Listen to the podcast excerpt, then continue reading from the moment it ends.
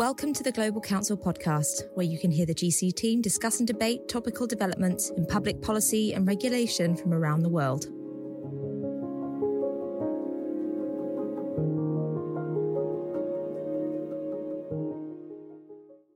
Hello, I'm Alice Brown, and I'm in the climate and sustainability team at Global Counsel, where I focus on biodiversity, nature, and sustainable agriculture. At Global Counsel, we help companies and investors across a wide range of sectors navigate politics and policymaking. In today's podcast, we'll be discussing biodiversity credits. Put as simply as possible for what is quite a complicated topic, biodiversity credits finance actions that have measurable, positive biodiversity outcomes through location specific conservation and restoration.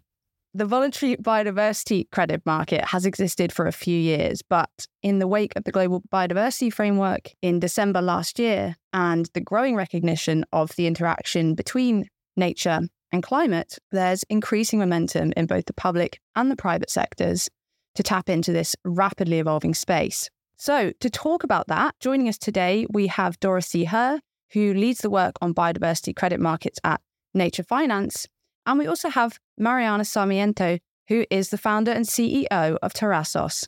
Why don't you both introduce yourselves and tell us a little bit about the work that you do? Let's let's start with Dorothy. Yeah, hi. Thank you so much for for having me today on this podcast. So I'm working for Nature Finance. There's a senior associate in the Nature Markets team, and we're very interested in this growing momentum and movement behind developing equitable and nature positive biodiversity credit markets and really trying to improve and, and sort of strengthen some of the governance arrangements that are about to emerge. Thanks, Dorothy. We will be diving into all of those things in a moment. So, looking forward to hearing. Mariana, tell us a little bit about yourself. So, I'm Mariana Sarmiento. I'm the CEO and founder of Terrasos. Terrasos is a Colombian company that is dedicated to doing exceptional conservation projects with the caveat that it's through private sector funding. And what we do is the result of understanding that there are private companies that need to do investment in biodiversity because of compliance reasons, whether it's regulatory or because of what financial institutions might impose, but now also because they want to do it voluntarily. And what we've done is create solutions for that. And that's where habitat banks come in. We pioneered kind of that tool in, in Colombia and where from the lessons of habitat banking, we evolved and created a voluntary biodiversity credit product and model and protocol. So that's why we're here.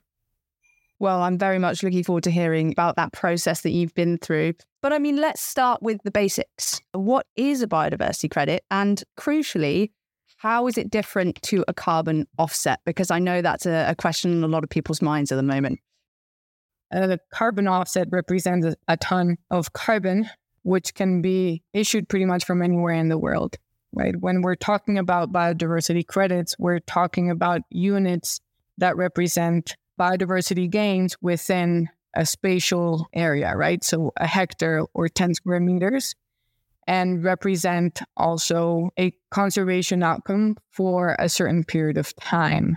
Whereas in the case of carbon offsets and carbon credits, each credit represents annual emissions that were avoided or that were removed. So I think I think that's a key difference because biodiversity credits in, in that sense can be a lot more concrete. You can always tie them to a specific project and a specific time. Then again, like carbon credits, biodiversity credits are also created to build on the concept of pay for success, right? So once you have issued a biodiversity credit, that credit should represent a biodiversity gain that has already been achieved or an effort that has already been completed. Well, I think as Mariana already hinted at, there's indeed also an is it an offset, is it not an offset discussion going on. And in nature finance, we try to actually outline a type of typology if you want to make sure when people use the word biodiversity credit to be on the same page of what we talk about. And it could be indeed the voluntary space of companies or even sort of individual investing in, in biodiversity projects and producing a claim. It could be traded on a secondary market, potentially a lot of discussion around that. But there's also other sort of, as uh, as Mariana said, other offset mechanisms that are in existence for quite uh, some times that are happening in the national context. So there's a lot of learning to be done on that side, but also looking at how to strengthen those markets. But then similarly, you asked about the um, what the link to carbon and certainly in the carbon uh, world, there is the, the carbon plus or biodiversity enhanced carbon credit. So there is that combination of using the carbon currency, CO2 as a currency, and adding different ecosystem services on top of that. But even in the carbon world, there is a movement to go the beyond value chain mitigation. So not just about offsets, but how some of these credits contribute to the bigger achievement of, of climate mitigation and adaptation. And similarly, in the biodiversity space to really push above and beyond to really tackle the biodiversity crisis rather than talking about offset. I think that's a great point. And, and I mean, my next question was going to be around what's the incentive here if a company or an investor is, is already buying carbon offsets? What's the incentive to move towards biodiversity credits? So I guess you're talking about the drivers of demand, right? So I think we're a long ways away from having companies recognize and act on the fact that we are all dependent on nature and that the different value chains have those dependencies and that the risks associated to it. That's the ideal scenario, but that's still going to take some time. I think there's some very pragmatic reasons why companies are beginning to look at biodiversity credits. We have financial institutions that are pushing for implementation of net gain policies and therefore, this becomes a way to deliver on that requirement. We also are seeing that reporting requirements for sustainability reports and all these things that have become more material for investors and stakeholders are elevating the status of biodiversity. So, this becomes a way for companies to rapidly be able to demonstrate that they're doing something in a way that it's meaningful, that is evidence based. And then there's, I think, an, emotional component that you can tie to clients and therefore product differentiation, but also employee engagement. Those are some of the demand drivers that we've seen. But maybe if, if, if I may to, to build on top of that, I think there is definitely some of these early movers seen in the space. But I think in the long term, and that is since we're still early, early days, if you like, in the broader expansion or even development of this market is what is the role of different actors to really incentivize the demand here. And I think the question of governments becomes very important. And again, one can look to the carbon markets to see a little bit what, what could be done, what could be done differently. But I think having now also the interest, like countries like the UK and France, who launched a global roadmap, and we also know from New Zealand, Australia, other countries that are really sort of looking towards the voluntary uh, biodiversity credit markets sort of as an opportunity to help shape how this may may look like in the future. So um, I think that's a very opportune moment to really think and look at different incentive mechanisms or policy induced demand that may come down the road.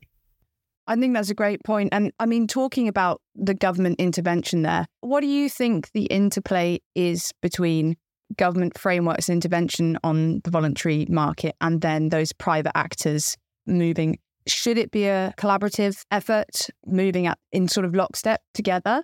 Or do you think there's an earlier role for government and policymakers to to build those frameworks in yeah, I think from my point of view, absolutely. I think um, we are at a, at a crucial moment where, as you said, after the GBF outcome uh, late last year, I think there is growing momentum amongst all the stakeholders, and I really think there's an opportunity to to work alongside. I mean, there's different interests, there's different roles. Whether governments can really push on issues like transparency, for example, I think that is really, really important. But then similarly, what about the roles and really opportunities to bring the local voices to the forefront. I think we, we hear a lot about anyone would sign you a paper that, you know, indigenous people, local communities are extremely important in this endeavor. But we see a little bit that actually the governments and sort of, let's say, the international discussions are happening much, much speedier than what maybe some of the, that the project development and happy to hear Mariana's thoughts here in terms of the engagement with local communities and indigenous people that how do we marry those two processes if you like from an international let's say nevertheless quite intense you know discussions versus how do we bring different stakeholders local stakeholders along which may have their own opinion views and, and really bring them to the table of those discussions that shape the markets at the moment it would be great to hear your perspective actually mariana yeah. because in in the global biodiversity framework text, that it does recognize the importance of uh, Indigenous peoples and local communities. But how does that translate from this overarching global framework to actually what you're seeing on the ground?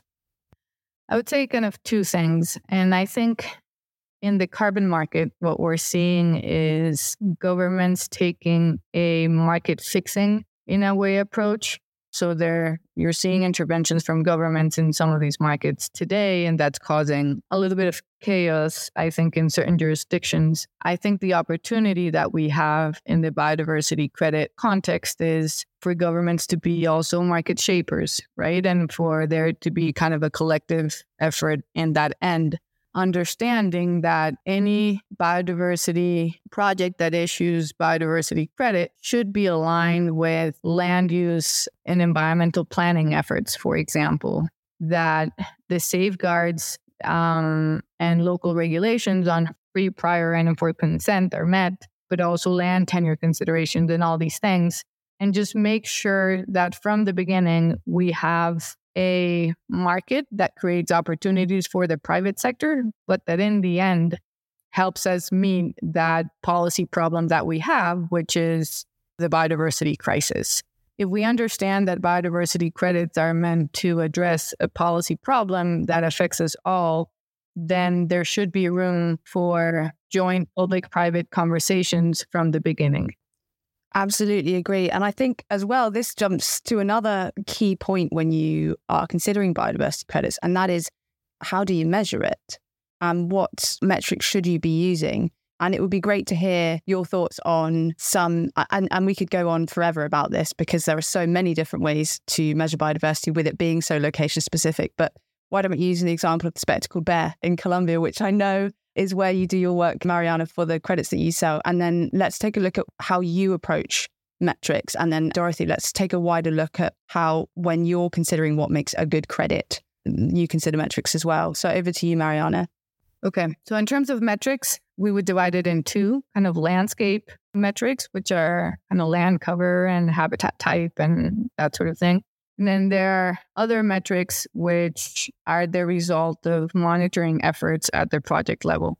And what we always want to account for is if we're managing for biodiversity, we want to be able to understand if the area that we've intervened is functional. So we're including indicators related to function, to composition. So if the species diversity that's there, if the species that are present there are the species that we want to look, and then function and the structure, right? And if the structure of the the site and and the species, then the forest is close to that reference site that we want to move towards.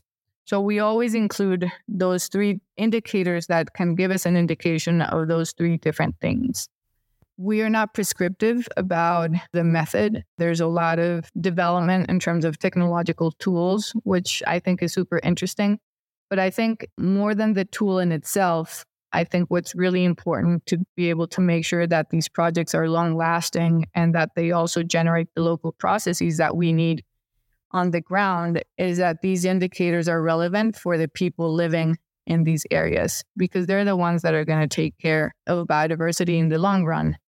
I think maybe from from my perspective, what I find an interesting discourse and discussion right now is because we have different products and units currently being offered on the market or on development. And I think from the broader market perspective and, and the scalability, I think you have very opposite sides of the spectrum of some saying we need similar to the carbon market there's one unit that is really accepted globally and that recognized and tradable versus all what Mariana mentioned about the local specificity, the, the uniqueness, the dynamic nature of, of the ecosystem, etc. And I think that will be an interesting space to to watch over time. And and you know, others sort of also saying, well, you know, the coexistence of some of these different units or, or metrics, etc., and some sort of you know branded approach, etc. And again, there is the the value chain connectivity that you spoke to about in the beginning. But I think if you talk about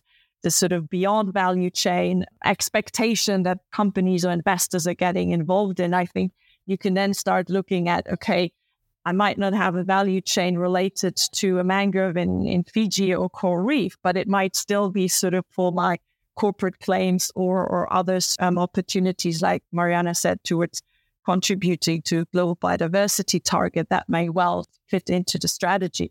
But I think very quickly back on your question about what is high quality, I think there's also different groups working on topics like uh, integrity principles that also include social dimensions. Again, we mentioned I mentioned the, the engagement of local communities, indigenous peoples is, of course, a big one, the benefit sharing, but actually interestingly also about potentially safeguards around the financial discipline because i think some of the negativity around carbon uh, markets is also this sort of excessive you know profit making and i think that is a risk also right now that quite well could be seen in the biodiversity credit space and also to working with the different communities and, and the acceptance and i mean also some stakeholders it might be worth thinking about what, you know, is there a way? And I heard this expression, making money kind and, and really sort of see what, what opportunities or limitations there are. And again, probably depending on who you speak to in, in the broader market space, you get very opposite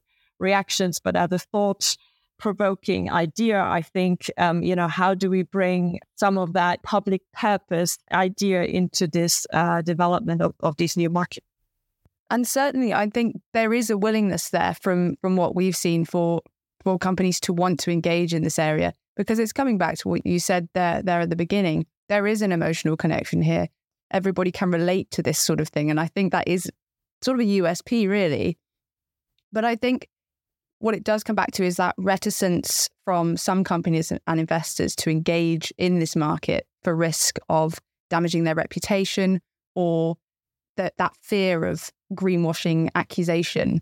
And I think that is where all those things that we've talked about having a good framework so that credits are reputable, verifiable, and actually, if they are developed in combination with the people that live in those environments, they're likely to last a long time and, and there, there's ownership around that.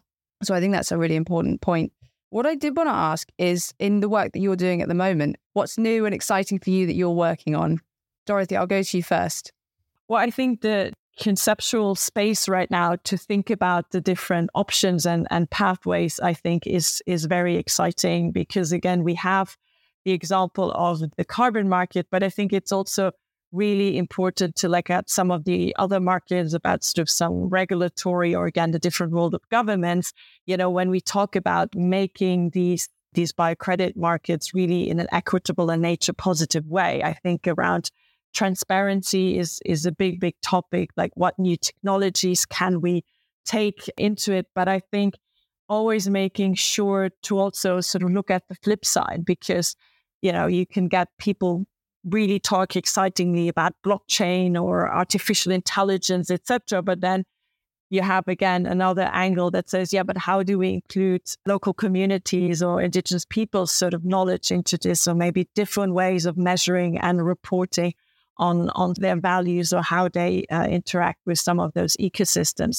Mariana is definitely much more on on the ground, exposed, etc. But from the international governance and international community wanting to look at this, I think it it's extremely exciting to sort of be able to really help shape the impacts, but also the timely scalability. I think that in all the excitement, we don't have any time to lose, right? We have a climate crisis on our hand, we have a biodiversity crisis on our hand.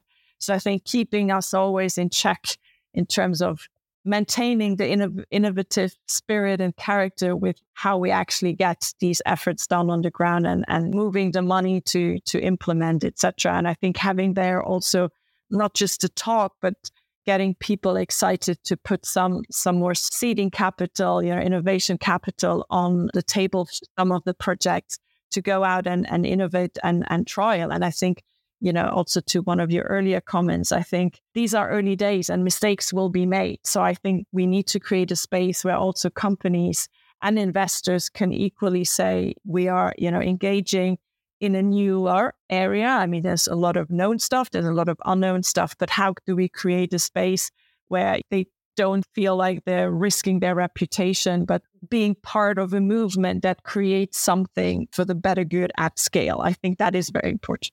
Yeah. So we're doers. So I think what excites us is the possibilities that we see and the opportunities that we think could be unleashed on the ground.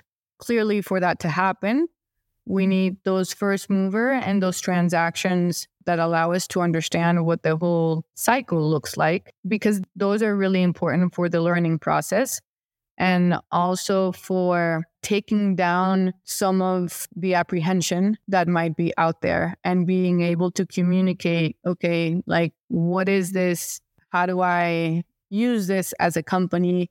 How do I communicate it? And how do I make sure that I'm doing the proper due diligence and that this credit is high quality? I mean, we see huge opportunities. We've seen it in the compliance market. We've been able to, with a couple of transactions, secure 30 years of conservation for conservation sites that otherwise would have never had that sustainability. And we see that opportunity. And I think the other thing that really excites us is being able to have these conversations with communities on the ground and see how they can co-design and really eventually deploy these projects. I think it's going to take time, but but I think that's where it's really exciting. I I see great potential if we can curate and help provide transparency and understand that this is a learning process for everybody. I'm very much hearing that uh, we need some front runners and that it's okay to make some mistakes in the beginning. A couple more questions. So I think there is a lot of interest at the moment around these concepts of bundling and stacking and those the co-benefits there. What are your thoughts on this space? Is it something that we should increasingly be moving more towards because the carbon market is more familiar? Is there a way to to reach co-benefits from the same piece of land? Or should they be kept separate? So the way that we see it is a biodiversity credit has a carbon co-benefit, but the credit in itself represents the whole ecosystem that has different co-benefits. So that's that's how we see it. And being very pragmatic, we haven't even sold the first at a decent scale, the first standalone biodiversity credits. So thinking about stacking, I think is really risky at this point and really confusing I think we can do adjacency. So you can have like an ARR project that issues carbon credits, and then you can have a biodiversity credit project next to it. I think that is transparent. But I think stacking is going to be very tricky. And I would hate to see that the market loses confidence because we made it so complicated and difficult to understand in its infancy. Yeah, indeed. Maybe to to add, I think we have a lot of ecosystems, a lot of terrestrial, some coastal that have huge carbon benefits, a lot of reason to be restored. And as as Mariana said, carbon is the current nature currency, if you like. So having these opportunities for additional co-benefits or or premium prices, etc., will certainly be the more tangible or, or scalable effort at the moment. But what I find exciting about the biodiversity angle is that we can also look at ecosystems that have dropped off a bit of the carbon market side because of maybe the carbon value not being as high, but having a lot of other co benefits. And I think there is, in, in my view, a lot of opportunities for some of these ecosystems to really, and specifically also in, in the marine environment, to sort of say, hey, they have huge, you know, um, huge potential around species, ecosystem integrity, et cetera, et cetera, to sort of we have a playing field. So let's go where no one has played before, uh, while some of these other accounting, you know, avoiding double accounting and whatnot. I mean, there's a lot to be figured out also on the national level. So enough space, I would say, both terrestrially and marine to do some of the piloting. And certainly the urgency is there. So finally, let's just explore what you think the biodiversity credit market is going to look like in the next five to 10 years? What do you think are two or three sort of trends that you can see happening?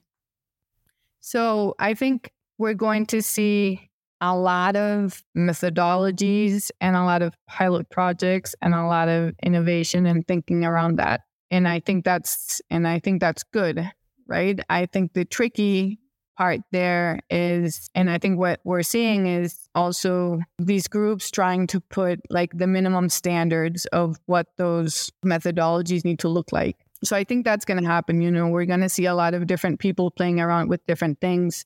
I would like to see movers and and and people more convinced about the fact that you should just invest in biodiversity mm. and us being able to explain that our biodiversity credit in the end it's just a pay for success model that de-risks companies desire to do biodiversity investment and that therefore this is a product that is that is useful to them. I really hope that we can communicate that accurately I still think that there's going to be a lot of tension between this debate of offsets and credits. And I worry about that. You know, sometimes I worry that we try to make something so pure that then, like, it's not practical or that we can't find use for something so pure. And what I do think what we'll see, and I hope that we see, is we're going to see a lot more institutions having pledges related to net gain or to at least compensating, you know, or diminishing risks on nature. I think that's going to happen. I would love to see nature rich countries being able to deliver on these solutions and, uh, and on this thinking behind them. And, and I think that, and I hope that's, a, that's something that will happen because these markets need to work for those people, for those countries, but without ignoring the fact that the ecological services or the ecosystem services of biodiversity are oftentimes, you know, local and regional. So, you know, we should see biodiversity credit projects in every single country around the world. And that would be, you know, a success, I think. But I, I, I second you then, Mariana, on your last point about really seeing this driven by nature rich countries and really taking that opportunity to sort of produce good quality and really sort of you know bring some of their own terms if you like to to the market of of how this could look like so absolutely yeah signing that one I think the digital world, it will happen, some transformation to in ideal worlds to to sort of help shape, underline transparency, you know, issues like MRV, etc. So I think that will certainly play an, a role and hopefully for sort of really the, the better and in this underlining the sort of equity side of this, the opportunity we have with these markets. So really hope that that will take a, a big boost forward. And I think maybe the, the third one is in about, you know, five ten years to sort of see how some of the country as well as sort of the corporate efforts on biodiversity are really moving into into the, the, the same direction. And you know we have this broader idea around natural capital accounting and so forth. So i think how do we bring those concepts together and really bring both governments on their own you know national territories forward and what is the support between some countries? But i think having there a sort of a broader not just vision, but really action of how some of that can can be implemented and how nature as a whole, biodiversity particularly raises its standing and, and the value within the broader economy. Thanks very much, both. That's all for my questions. But I think what I've heard very clearly is that this is an exciting space. There is a huge amount of interest and a lot of clamor to figure out what some of these issues are in relation to transparency, in relation to measurability and in relation to equity. What I'm also hearing is that we shouldn't let the perfect be the enemy of the good, in the sense that there is a global biodiversity framework which contributes to our, our global climate goals. And this is a really tangible and important way that private finance can be channeled towards nature positive investments. So the opportunities are there for the taking. It just requires a little bit of a leap from the private sector and, and also the public sector too, and those communities on the ground. I just want to give a moment or two if there's anything else that Dorothy or Mariana you'd like to add that you haven't had a chance to yet. Maybe I would say just act now. Let's not waste any time. There are projects out there that are issuing credits. Test it, help build it, give it feedback, and and let's make that this becomes an actual opportunity for everybody. Great. Thank you very much both. That brings us to the end of this episode. So, if you, your business, or your investment are exposed to or looking to engage with biodiversity credits, please don't hesitate to get in touch. You can find contact details for myself and our sectoral teams on the Global Counsel website at www.global-counsel.com or via the link in the podcast notes. Thanks to Dorothy and Mariana, and thanks to you for listening.